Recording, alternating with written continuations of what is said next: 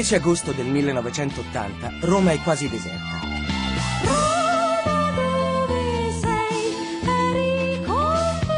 Le imposte sono chiuse, le serrande dei negozi abbassate.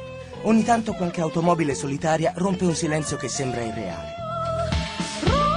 I romani sono tutti in vacanza. Anzi, quasi tutti. Quel giorno infatti migliaia di tifosi si sono dati appuntamento all'aeroporto di Fiumicino. Un aereo proveniente dal Brasile sta per recapitargli il loro nuovo re, il primo straniero della Roma dopo la riapertura delle frontiere calcistiche.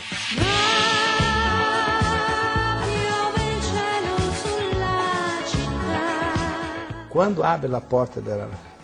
mi arrivano dopo i tifosi con due massi di fiori, tá, con la, con la, la sciarpa, no?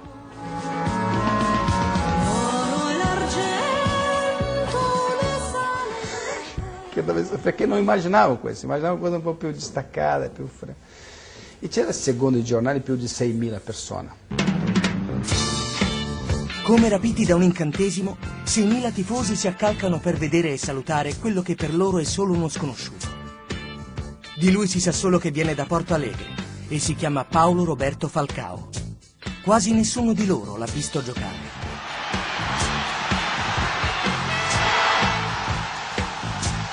I romani si innamorano a prima vista. È un colpo di fulmine irrazionale, sprigionato dalla voglia di sognare e di iniziare gli anni Ottanta con qualcosa di speciale. Sicuramente non era per, per Falcao, perché mi conosceva un poco, era per una speranza, sicuramente. Era per qualcuno che stava arrivando a Roma con la speranza di, di, di, di che le cose potevano andare meglio.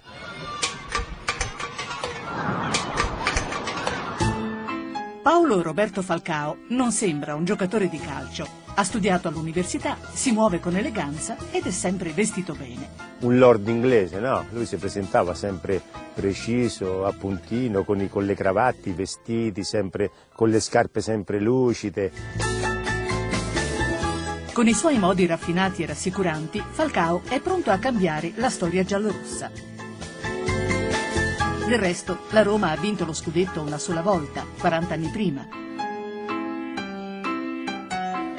Da tempo la squadra naviga in mezzo alla classifica. Nessuno da queste parti è abituato a vincere e anche gli stessi calciatori sembrano demotivati. Arrivo lì, come va? Tutto bene, tutto bene? C'era un giocatore che mi ha detto sì, tutto bene perché adesso, adesso ancora meglio, mi dice lui, perché abbiamo un giocatore che arriva straniero in cui possiamo giocare la responsabilità se le cose non succedono bene. Ma Falcao in Brasile ha vinto tutto ed è pronto a cambiare mentalità anche ai suoi compagni. Dico bene, dico, dille a lui, a questo signore, che comincia a capire perché la Roma non vince il campionato a più di 40 anni, perché ha giocatori che pensano come lui. Così botta la risposta, no? senza, avere, senza alzare la testa troppo, ma senza abbassare molto. Normale. Un mese più tardi, con l'autunno alle porte, Paolo Roberto Falcao prende finalmente il suo posto nel cuore della formazione giallorossa. La Roma gioca la prima di campionato a Como. L'inizio però è scoraggiante. Falcao tocca pochi palloni e la Roma non trova una logica nel suo gioco. Giallorossi vincono comunque 1-0, ma l'allenatore Nils Lidholm non è contento e chiama a rapporto la squadra. Lui dice Paolo ha preso tre palloni, lui deve prendere 400, perché è un giocatore di centrocampo, la palla deve passare da lui. Lidolm sembra l'unico ad aver compreso chi ha di fronte. Per tutti gli altri, compagni, dirigenti, tifosi, Falcao avrebbe dovuto essere il brasiliano da cartolina, tutto dribbling e colpi di tacco. E lo dicevo, puoi tenere la palla di più se vuoi, quando aspetti il momento giusto lo dai. E così eh, dopo un po' di tempo hanno cominciato a scoprire Falcao. Grandissimo giocatore, salva sulla porta e va a fare il gol o di testa o di piedi o nel dribbling e questo è stato Lui era veramente un, un europeo, uno, uno, che aveva una mentalità giusta per poter, per poter, costruire una squadra che potesse vincere. Io credo che, che sia stato fondamentale. Somigliava un po' a me quando giocavo e questo mi, mi medesimavo in lui.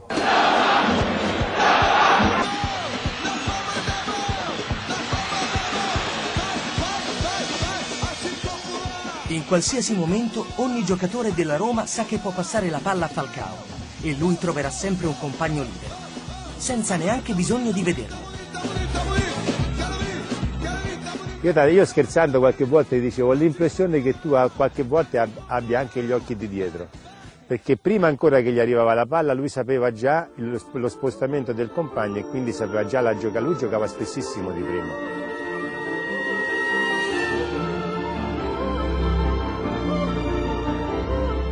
Classe, mentalità vincente, coraggio. Con queste caratteristiche il campione brasiliano trasforma la Rometta di fine anni 70 in una formazione capace di andare a San Siro e battere l'Inter per 4 a 2.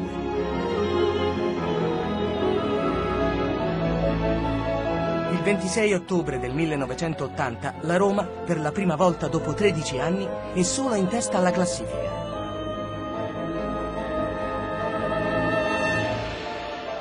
Con Falcao a dettare il gioco, i giallorossi si laureano campioni d'inverno e sono pronti a contendere lo scudetto alla Juventus. La Juventus era una squadra, una squadra fantastica, fantastica con Zoff, con Gentile, con Cabrini, con Tardelli, con Bettega, con Marrocchino, Bredi, era molto forte, però quell'anno la Roma già meritava lo scudetto, era una squadra costruita, è una squadra genuina. Quando il 10 maggio del 1981 i giallorossi arrivano al comunale di Torino, tra le due squadre c'è solo un punto di distacco. Juventus 39, Roma 38. È lo scontro che vale un campionato.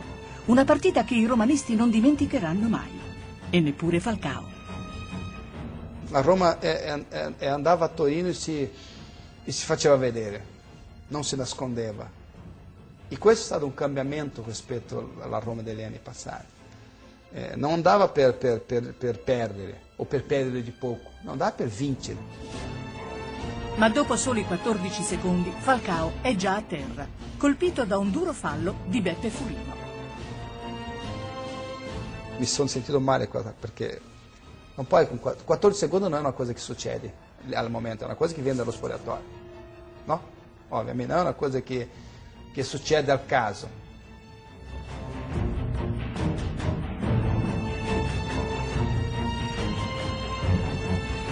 La partita è una battaglia selvaggia.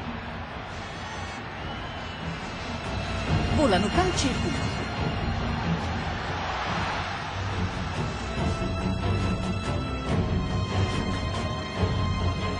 Furino, dopo l'ennesimo fallaccio, viene espulso e la Juventus resta in 10. Il risultato rimane però sullo 0 a 0, mentre la Roma deve vincere a tutti i costi. Al 75 minuto Bruno Conti spedisce un pallone insidioso nell'area di rigore bianconera.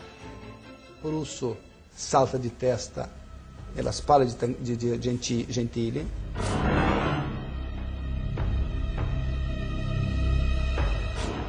messo questa palla in mezzo e, e ho visto sbucare un giocatore dei nostri. Lui colpisce di testa a me, io arrivo, non riesco a arrivare, vuol dire che stavo in dentro alla linea del pallone, che vuol dire che io non ero, non ero in fuori gioco io. A un certo punto entra Ramon Turone, che era, bisogna dire bene, lui era difensore, no? non poteva essere già lì, perché era un difensore, veniva lui perché era una giocata di contropiede e si butta di, di tuffo e fa un gol. Maurizio Ramon Turone corre esultante per festeggiare il gol della vittoria.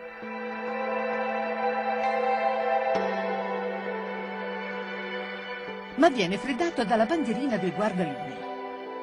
Fuori gioco, il gol è annullato nessuno mai ha detto il fuori gioco di chi era. non, so, non sono sentito mai dire di, o del guardalinha o dell'arbitro, di chi che era, che poi l'arbitro era Paolo Bergo, guardalinha non mi ricordo, eh, di chi era il fuorigioco. Lui il giorno dopo continuava ancora a parlare di questa cosa, diceva non è possibile, non, non posso accettare quello che, che, che, ci hanno fatto, perché Ramon non era in fuorigioco, quello era un gol legittimo e quello era il gol dello scudetto. Dopo quel discusso 0-0, la vecchia signora conserverà il punto di vantaggio e vincerà lo scudetto. Juventus e Roma diventeranno acerrimi nemici. Una rivalità che accenderà il calcio italiano per tutti gli anni Ottanta. Dentro di sé, Falcao ha una gran voglia di rifarsi, ma ancora non è il momento giusto. I compagni, la società e la città devono fare un altro salto di qualità. Prima di vincere c'è bisogno di tempo e di altre prove da superare.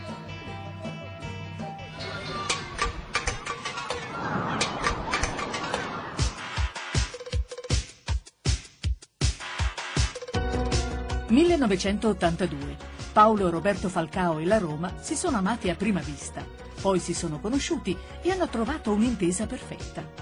Il loro rapporto adesso è pronto per entrare in una fase più matura. Prima però c'è da superare una prova, il distacco.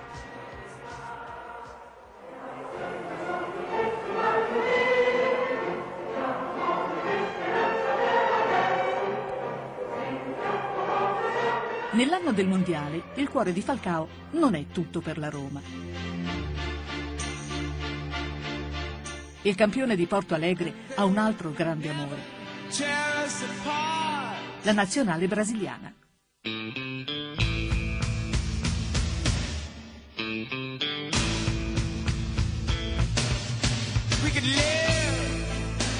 Il Brasile 82 è una squadra che, eh, eh, che giocava vinceva e dava spettacolo.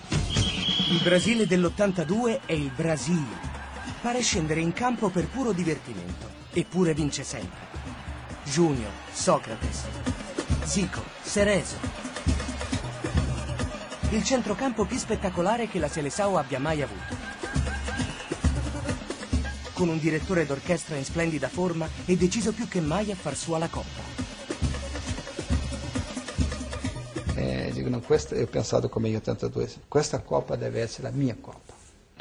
Fin dalle prime partite il Brasile si dimostra una gioiosa macchina da gol. Il suo football bailado, il calcio ballato, entusiasma tutti gli amanti del gioco. Il Brasile passa al secondo turno con una leggerezza disarmante. Tre vittorie su tre partite, dieci gol fatti e solo due subiti. Nessuno sembra in grado di fermare la sua samba. Nel girone successivo Falcao e compagni sono attesi dai campioni in carica dell'Argentina e dall'Italia, una squadra fino a questo punto apparsa in difficoltà. L'Italia no, giocava molto male, no? si è qualificato con tre pari. Eh, Paulo Rossi che stava voltando dopo quasi due anni di squalifica. No? È il Brasile in vantaggio. Il Brasile batte agevolmente l'Argentina con il punteggio di 3 a 1. Inaspettatamente però, anche l'Italia supera la selezione per 2 a 1. Ancora Tardelli, tiro. Questa qua è una squadra vera, di qualità. Era la Juventus con più Antonioni, con Ciccio Graziano del Torino e con Bruno Conte praticamente. Sai, tatticamente montata bene, con una grinta Então il discorso, dopo la partita, sarà dura. Sarà dura. Telespettatori italiani, buongiorno da Barcellona. Brasile e Italia sono entrati in campo per decidere in 90 minuti quale delle due squadre passerà alla semifinale. Per andare in semifinale al Brasile basterebbe anche un pari. L'Italia invece è costretta a vincere. A tutti sembra un'impresa impossibile. Bruno Conti, compagno di Falcao alla Roma, ha una soluzione. anche Bruno disse, oh, mi raccomando, stiamo attenti, non diamo, non diamo troppo spazio a Paolo, togliamogli eh, possibilmente aggredendolo quando lui ha la palla il tempo e lo spazio, perché se lui ha tempo di pensare, di guardare, di valutare attentamente le cose, è un giocatore che ci può mettere in grandissima difficoltà. Arriva il fischio d'inizio di una delle partite più famose della storia del calcio italiano. La conosciamo tutti, l'abbiamo vista decine di volte, la amiamo. Ma per una volta vogliamo raccontarla dal punto di vista del Brasile, per capire davvero come l'ha vissuta Falcao. Quando Tele Santana parlava quando nello spogliatoio, prima di cominciare la partita, quando faceva la charla, lui ha fatto una frase alla fine dicendo eh, noi non cambiamo il modo di giocare, dobbiamo giocare per vincere. Però ricordate che il pari serve. Il Brasile è determinato ad imporre il proprio gioco, come sempre. Ma gli azzurri non gli danno neanche il tempo di farlo, perché dopo soli 5 minuti sono già in vantaggio. Rossi, gol, Rossi, Italia in vantaggio, Rossi, quinto minuto, Ma siamo ancora agli inizi. Il Brasile, alla caccia del pareggio, si riversa nella metà campo azzurra. Inizia a ballare il suo calcio e presto un'invenzione di Zico porta Socrates al gol del pareggio. Zico com o Gentili, grande lance de Zico. Pra Sócrates, invadiu, pintou, atenção, bateu, Ma l'Italia quel giorno ha un'arma in più. Il ritrovato fiuto del gol del suo centravanti, Paolo Rossi. Rossi, Rossi, Quando siamo riusciti a pareggiare 1-1, subito dopo l'Italia ha fatto 2-1. Cioè in nessun momento siamo riusciti a avere, respirare un po', no? Il primo tempo si chiude sul 2 a 1 per gli azzurri. Se la partita finisse ora sarebbe l'Italia a passare il turno. Ma questo Falcao non lo può permettere e dà il via alla riscossa del Brasile. Cosa che puntualmente purtroppo successe, ma era, in- era impossibile non dare ogni tanto la possibilità a quei giocatori di diventare determinanti, perché erano talmente bravi che le, le opportunità se le creavano anche da soli. Falcao gioca il secondo tempo da attaccante, 20 metri più avanti rispetto alla sua posizione. La squadra e tutto il popolo brasiliano hanno bisogno di quel pareggio. Falcao. Diagonale di Falcao. Al 68esimo Falcao riceve palla da Giulio. fatto il taglio verso, verso il centro, loro hanno fatto un movimento e Paolo è rimasto da solo.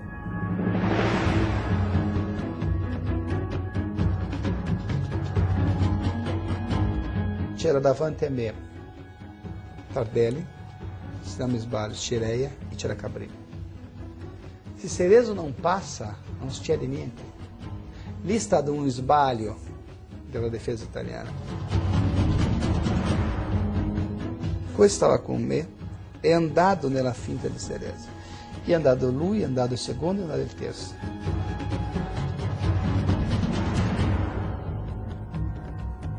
Quando ero già, quando cominciavo dai primi calcio, io preferivo sempre giocare con la sinistra. Boa abertura, Falcão, Cerezo passou para receber. L'epoca di, solo di Rivellini, Gio Verratti nella Germania, eh, dei giocatori che giocavano bene col sinistro, forse per questo.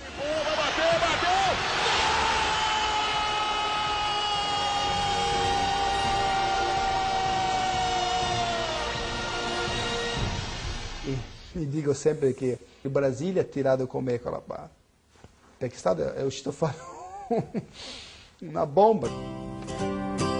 Un tiro imprendibile, anche per Zoff. Il tiro del 2 a 2. Falcao ora sta portando il suo Brasile in semifinale. Ma l'Italia ha coraggio da vendere e Paolo Rossi ha ancora la bacchetta magica tra i piedi. E con un altro colpo trasforma i brasiliani da vincenti in perdenti. E o gol de Paulo Rossi. Terceiro da Itália, E di nuovo la qualificazione passa dalla parte nostra. Squadra che è rimasta più o meno due anni senza perdere una partita. La prima partita che ha perso è stata esattamente quella che non poteva perdere. È stata una tragedia, perché c'era, eh, eh, diciamo anche, per, anche, non per, ma anche per i, i giornalisti italiani all'epoca, perché avevano litigato con la nazionale italiana. Eh, c'era delle amici, non, non perdete la partita, dicevano a me, amici italiani giornalisti.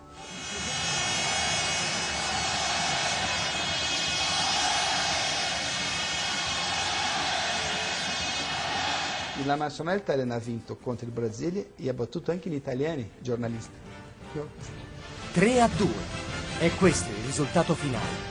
In Brasile è lutto nazionale. Una valanga di lacrime inonda il paese. Allora, in quel momento di chi era un ambiente di funeraria? Certo, una funeraria nel senso calcisticamente parlando, non si può paragonare con la, la morte di una persona nostra. Eh, non c'è molto da dire c'è molto da soffrire, c'è molto da imparare, perché se tu rimani solo sul su soffrimento di quella partita, la sofferenza di quella partita, non impari niente di quella partita. Infatti, per pochi istanti il dolore della sconfitta gli fa pensare di smettere col calcio. Lasciare tutto, anche la Roma. Ma dentro di sé Falcao sa bene che la Roma non lascerà mai lui, almeno fino a quando non vinceranno qualcosa di grande insieme. Non c'è certeza, no? perché mi sembra mm, nessuno ha mai la certezza di niente, no? poi solo della morte, l'altra cosa può succedere tutto, però con molta eh, più di voglia, con la possibilità chiara di vincere il campionato italiano.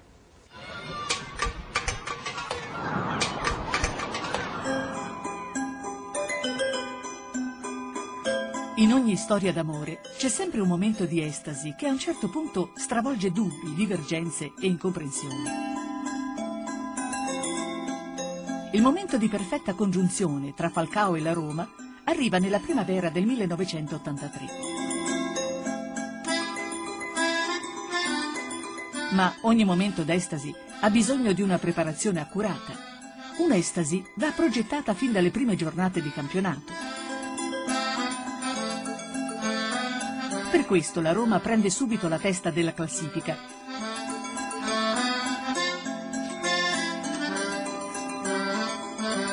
Mentre Falcao le mostra come si fa a vincere. Però lì avevo capito che il lavoro da fare con la squadra era molto più sul piano della, eh, di far capire che era una squadra che si poteva giocare meglio, che si poteva credere di più nella, nei, nei, nei, nei giocatori era più un lavoro di spogliatoio che un lavoro sul campo.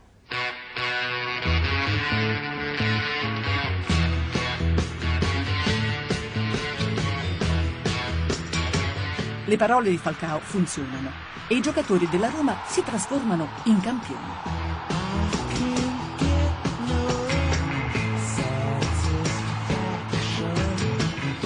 Paolo specialmente con me era sempre prodigo di grandi consigli, anche in allenamento, soprattutto a fine allenamento quando ci fermavamo a fare magari eh, tecnica con l'allenatore.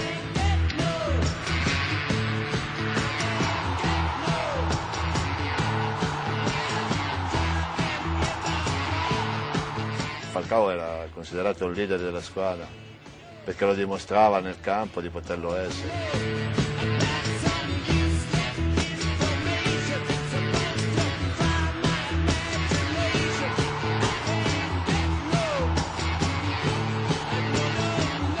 lui dal martedì alla, alla domenica era sempre un continuo eh, spronare, un continuo mh, mm, alla ricerca sempre quello del, del massimo.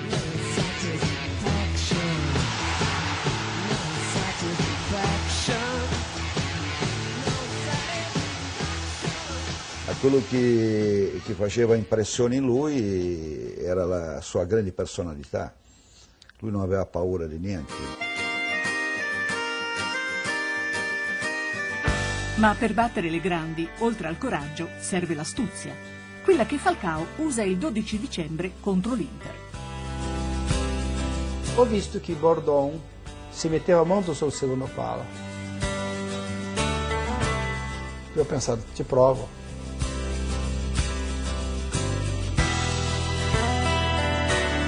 La punizione era di prima, e i giocatori dell'Inter pensavano che fosse di seconda e lui tum, calciò velocemente sta palla a girare e Bordon rimase sorpreso.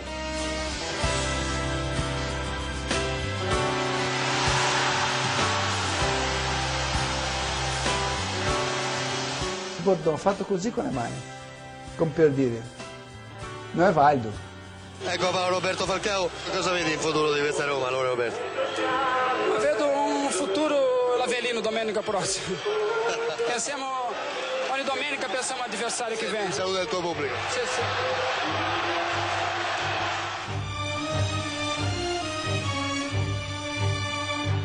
Trascinata dal suo leader brasiliano, la Roma è campione d'inverno.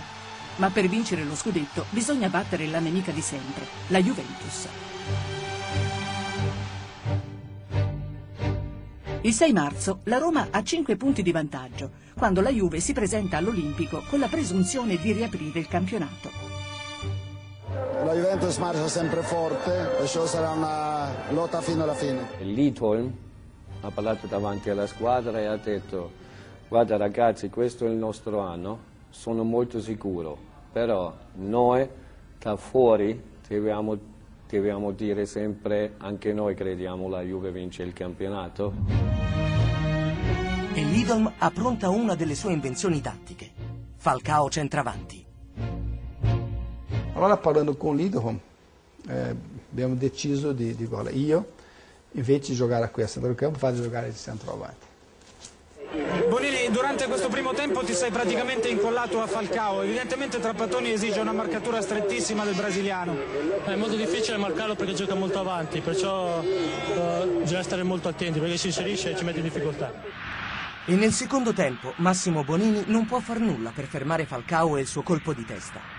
Come se nella sua vita il brasiliano non avesse fatto altro che il centravanti.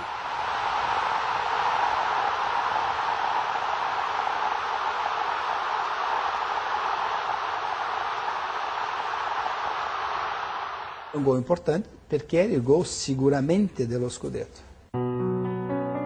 Falcao sente già lo scudetto sul suo petto, ma presto i giallorossi compiono un errore imperdonabile. Concedono una punizione dal limite dell'aria a Michel Platini. Per l'artista dei calci piazzati, segnare è facile come per Giotto disegnare un cerchio. Uno a uno.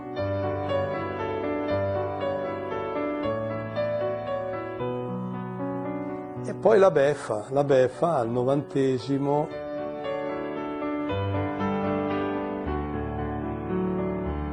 difesa ha fatto fuori gioco, dubbio, ricordo che Platini arrivò sul fondo, mise sta palla alta a cadere.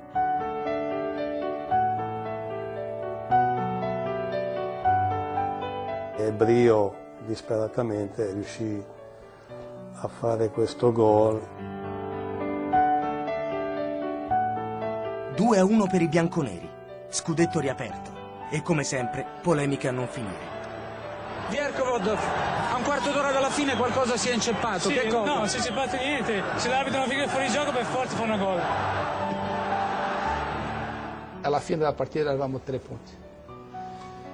Con l'aggravante che la Juventus giocava in casa e noi andavamo a Pisa. E, e, e si è creato nella città di Roma un'atmosfera triste e preoccupata. Lo spettro del gol annullato a Turone due anni prima si materializza davanti agli occhi dei tifosi e dei giocatori. Tipo, beh, adesso lo scudetto non lo vinciamo più. Il popolo giallorosso sembra disorientato dalla paura di non farcela. Serve una scossa, un gesto forte che può arrivare solo da Falcao. Lui mi disse io devo trovare un modo per ritirare su il morale dei miei compagni. Come lui era stato invitato a una trasmissione in RAI con eh, eh, Minoli, ho capito che quello era il momento di andare. Paolo Roberto Falcao, 29 anni, brasiliano, aspirante campione d'Italia. Lui eh, mi diceva, io vado in televisione e demolisco la Juventus con le parole, gli dico che la Juventus non vincerà e noi vinceremo tutto. Io sono tre anni qui in Italia e non... ho visto due sbagli, cioè il gol di Toroni e questo gol di Brio. Due sbagli particolari però. Eh, due sbagli particolari che potevano decidere il campionato. Un messaggio di guarda il scudetto lo vinciamo. Questo fatto che la Juve crede nello scudetto provocherà qualcosa? La Roma crede ancora di più. Siamo tre punti davanti, secondo me sono abbastanza per vincere. La settimana dopo, 5.000 romanisti esaltati dalle parole di Falcao a Mixer seguono la squadra a Pisa per aiutarla a scacciare il fantasma bianconero. Lì ho ammirato molto il nostro pubblico che hanno veramente aiutato la squadra. Alla Roma manca il suo bomber, Roberto Pruzzo, ma Falcao ha già dimostrato di saperlo imitare a dovere. il primo gol della, della partita è stato un coraggio clerico e un colpo di testa mia.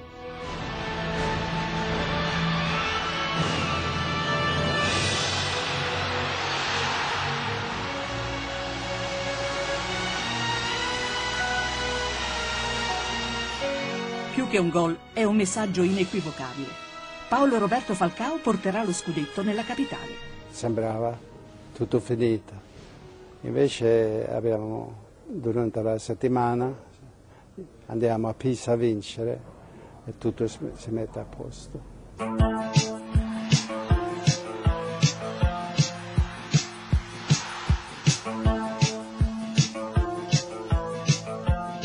Quando Falcao, alla terzultima giornata, traccia un'altra punizione imprendibile, lo scudetto sembra un passo.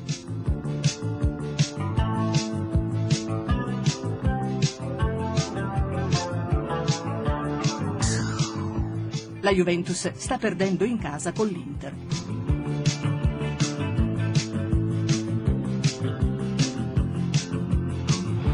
Roberto, il pubblico è impazzito, il tuo potrebbe essere il gol scudetto. È troppo presto per parlare di gol scudetto. Stavo vincendo, l'importante è che vinciamo noi. Quando manca un quarto d'ora alla fine della partita, la Roma è campione d'Italia. Ma la Juve rimette tutto in discussione. Pareggio, rete del pareggio di Bettega. Il 3-3 è stato siglato dopo 31 primi e 57 secondi di gioco.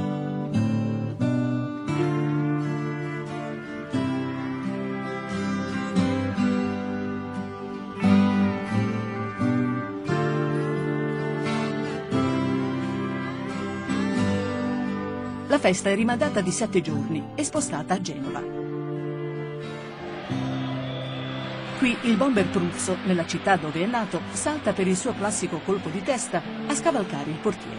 Riprende Di Bartolomei.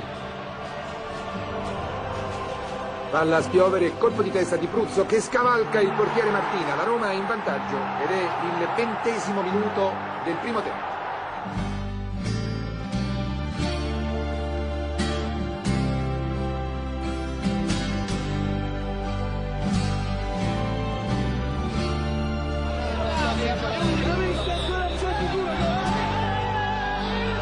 Genoa-Roma finisce 1-1.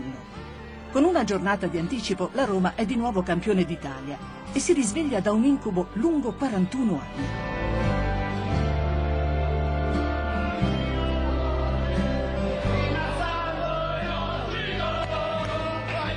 questo scudetto in anticipo di una giornata rispetto alla fine del campionato ci consente e consente a tutti i tifosi romanisti di uscire da un incubo, di allontanare un incubo e di uscire dalla prigionia del sogno.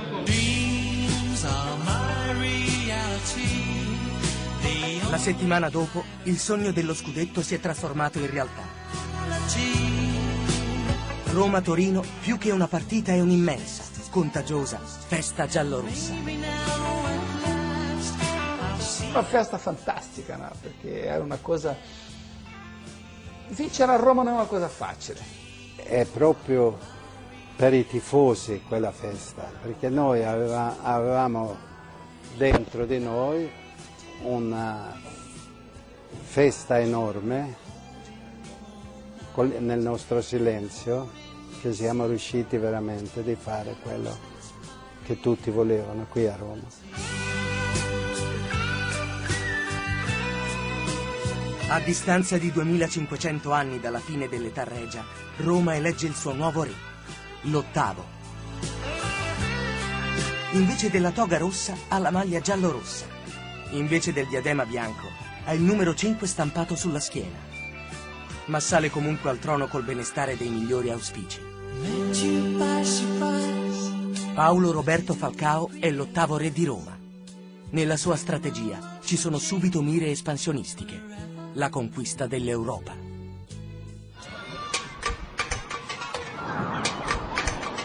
Quando si arriva a un certo status nella vita, delle volte, se tu vuoi ballare tranquillo, tu devi costruire un night a casa tua. Dopo tre anni a Roma, la fama di Paolo Roberto Falcao ha sconfinato il campo da calcio.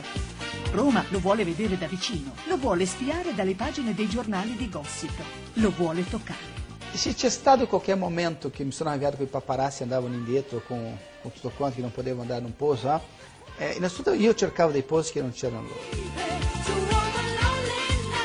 Roma rinasce dopo il periodo buio degli anni di piombo e ha una gran voglia di divertirsi.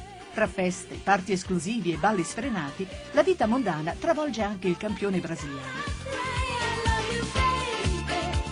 Lui, così carismatico ed elegante, è una delle prede più ambite dalle donne romane.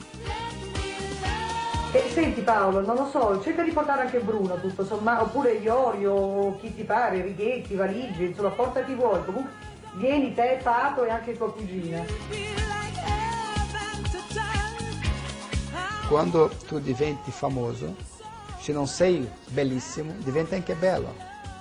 Dicevo sempre con 20 anni, qualche volta è meglio che uno va allo specchio, si guardi e dice, stanno chiamando di bella, però non sei bella, eh? Se ci credi, se io mi, se ci credi veramente sei il re, il re di Roma, sei stupido. Le sue avventure gli creano molti problemi. In particolare finisce sulle prime pagine dei rotocalchi rosa per la storia di una paternità controversa. Ma su questa Falcao ha sempre voluto mantenere il riservo. Ho sempre evitato di parlare perché non mi sembra giusto, come sicuramente non ne parlerò adesso. Nonostante tutto, Falcao è sempre il leader di una Roma che si appresta a vivere un anno importante. C'è da affrontare l'avventura in Coppa dei Campioni e c'è uno scudetto da difendere.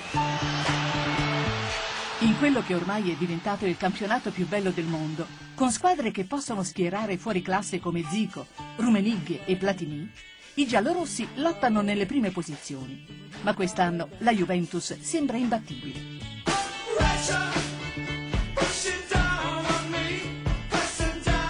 Nonostante l'arrivo dei rinforzi del calibro di Sereso e Graziani, la Roma sembra avere la testa in un posto lontano, oltre le Alpi, nel cuore dell'Europa.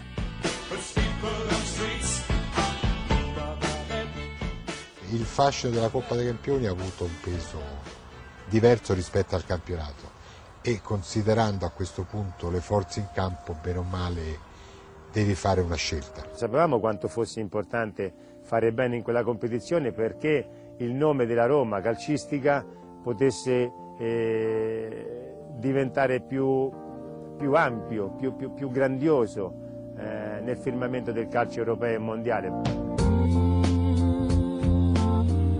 Una responsabilità enorme che Falcao e la Roma affrontano però subito nel modo giusto. Ma c'è il tiro di Falcao, palo, Vincenzi, gol.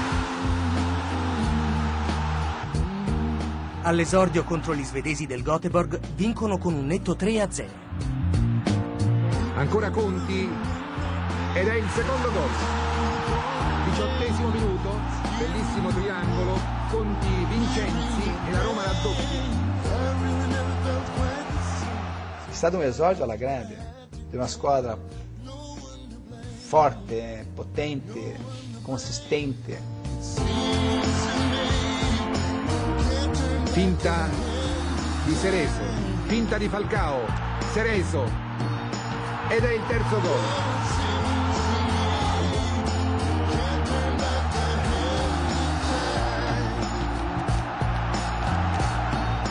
Era, era appena la, la, la, la, la certezza che quella squadra andava, aveva la condizione di andare in finale. Una profezia che trova conferma partita dopo partita. Prima la Roma elimina il CSKA di Sofia, grazie anche ad un gol di Falcao. Pronto Falcao, va al tiro Falcao, gol! La Roma passa in vantaggio al sedicesimo del secondo tempo con Paolo Roberto Falcao. Poi è il turno della Dinamo Berlino. Ecco il passaggio al centro, finta ritornino Cereso, il tiro e il gol di Otti ed è proprio Otti il nuovo entrato. I giallorossi versione europea arrivano di slancio in semifinale, dove li aspettano i temibili scozzesi del Dundee United. Una squadra che i giallorossi devono affrontare senza il loro leader, a causa di un infortunio al ginocchio. Io eh, sono stato sul, sul campo a Dundee, ho, cer ho cercato di riscaldarmi, però mi faceva male.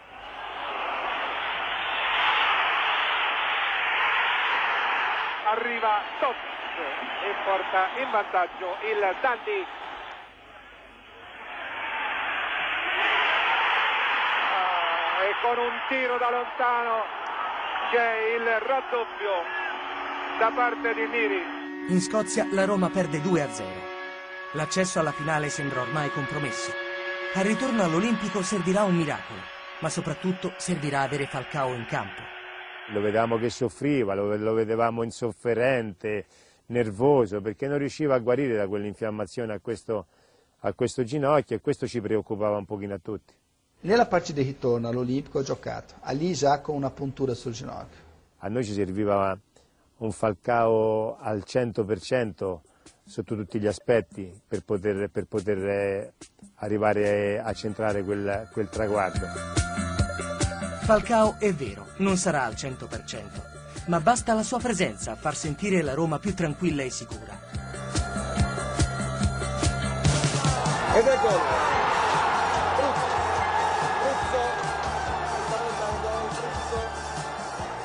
I gol del bomber Pruzzo fanno il resto e ribaltano il risultato.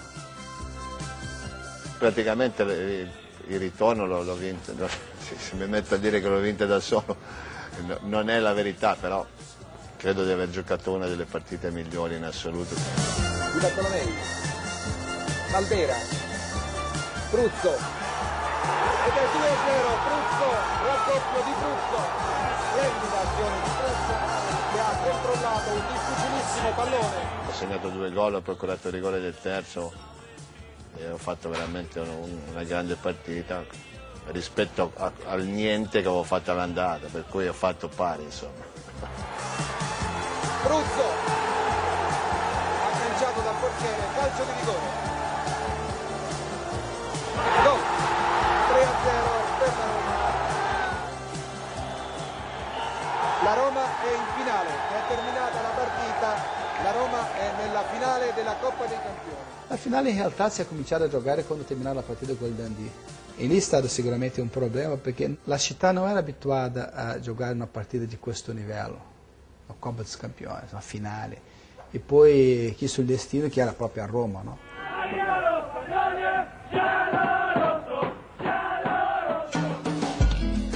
I tifosi e la città si preparano, mentre la squadra va in ritiro. Falcao però non è sereno. Il brasiliano ha due problemi, un ginocchio in pessime condizioni e un rinnovo contrattuale da discutere. Siamo al momento in cui la squadra preparava la finale. Allora, pensare di avere Paolo demotivato non è una cosa. E psicologicamente, psicologicamente non è il momento migliore. Dino Viola cede alle richieste di Falcao. Il Divino avrà un contratto miliardario, il più alto della Serie A. Ma il presidente non è affatto contento. Dissi a Paolo, Paolo attenzione che i contratti alla fine tutte e due devono, devono sorridere. Cioè se uno dei due esce con la bocca amara non è un buon contratto per tutti perché diventa un contratto pericoloso.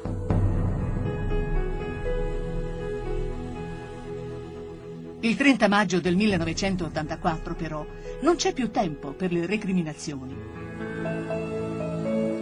Dopo Dopo 57 anni dalla sua fondazione, la Roma gioca la partita più importante di tutta la sua storia.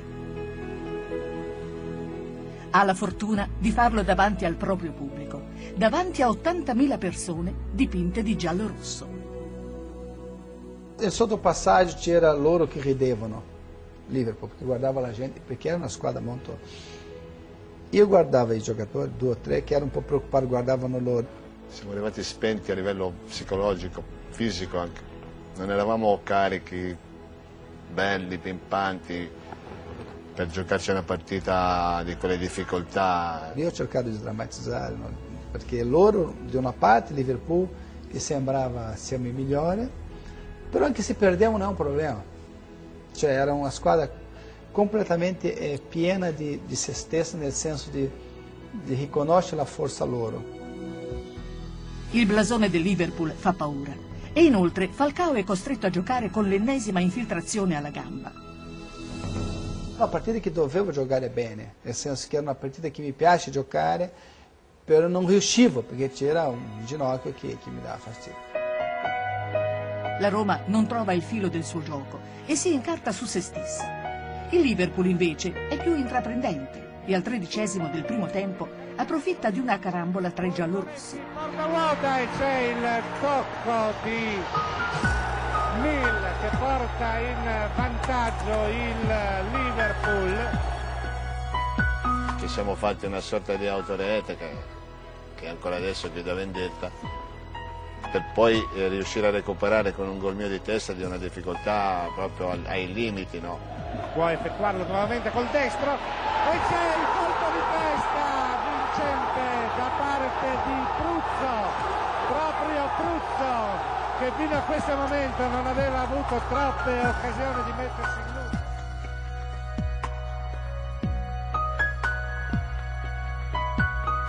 giocavi contro una squadra di Marpioni che, che, avevano già vinto il campionato ed erano di grande esperienza, però a casa nostra avremmo dovuto fare un altro tipo di partita. Ma anche nel secondo tempo Falcao non gioca ai suoi livelli. La Roma stenta e la partita si blocca sull'1-1. Una tensione sottile e profonda si impadronisce dei giocatori, del pubblico e anche del pallone.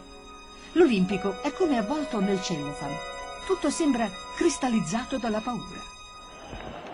Consulta l'arbitro, il cronometro fischia, rigori. Nel momento che dovevamo scegliere i rigoristi c'era un po' di confusione, perché dovevi domandare a Tizio o a Caio se se la sentiva di tirare o se non se la sentiva di tirare.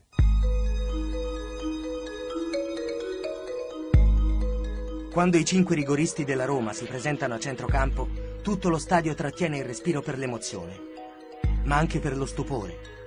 Falcao non c'è. Falcao non tira il rigore. Sugli spalti si diffonde lo sconcerto e una domanda. Perché? Ho tirato poche volte il rigore nella mia vita, no? Perché eh, non sono mai stato un rigorista. All'Internazionale di Porto Alegre, all'epoca quando giocavo nella Lieve, pensa, avevo 13 anni, i giocatori che battevano il rigore battevano tutti e cinque, non c'era uno, uno, uno. E mi ricordo che quella volta lì ho battuto, erano 5, ho battuto 5, ho sbagliato 4. Io no, no, non sono rigorista, non batto più, non batto più. Falcao si ripresenta sul dischetto del rigore 13 anni dopo. È il 1981, è appena arrivato alla Roma. Ed è suo il rigore che vale la Coppa Italia nella finale contro il Torino.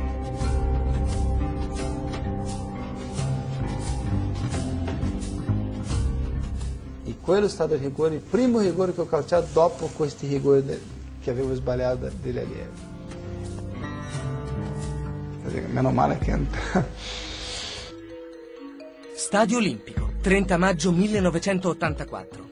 Due squadre, una Coppa dei Campioni in palio e una serie di rigori pronti ad entrare nella storia del calcio. Ma Falcao non tirerà. Forse nella mente di Falcao è riemerso quel trauma infantile. C'è 1-0. Forse il dolore al ginocchio è troppo forte. Ai ai ai. O forse ha avuto semplicemente paura.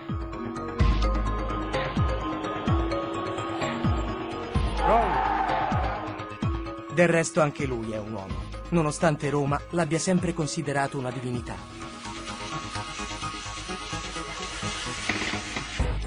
La difficoltà in questi casi, molto, bisogna avere gente temperata, perché la passeggiata da metà campo, andare da solo, che vede un miliardo e più di persone, mettere sulla palla, il portiere solo sì, ma tu, anche tu sei solo tutti ti hanno guardato e molti grandi campioni sbagliano proprio per questo.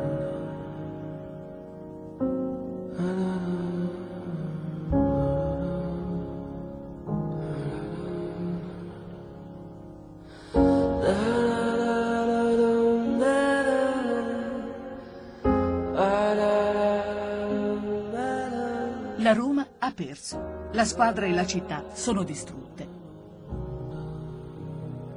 In molti si sentono traditi da Falcao. Provano quel dolore alla bocca dello stomaco, proprio come se a tradire fosse stato il compagno di una vita.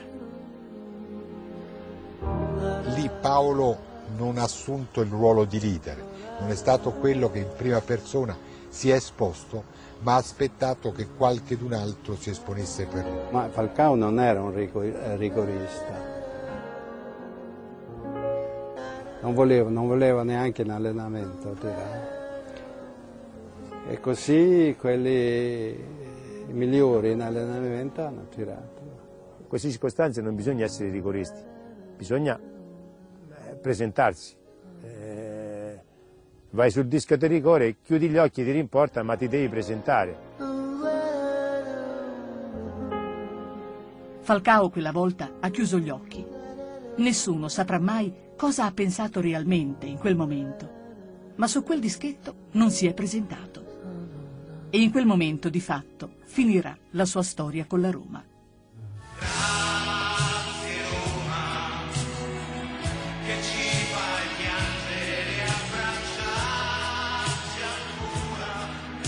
Ma Roma non si dimentica facilmente e di generazione in generazione continua a tramandare l'amore per Falcao. Due mesi fa, quando ero lì, è un ragazzo con un motorino, mi sono fermato alla macchina e lui tremava. Dico, ma quanti anni hai? 19. Non eri neanche nato. E lui, come mai? Perché ho, ho la curiosità, no? Tipo, così, vuole sapere che, che cosa. E lui mi dice, no, è che ho visto tutte le cassette, mio padre, mio zio. Eh, e per me è un momento fantastico, forse di più di quando giocavo. Non c'è spiegazione, non c'è parole.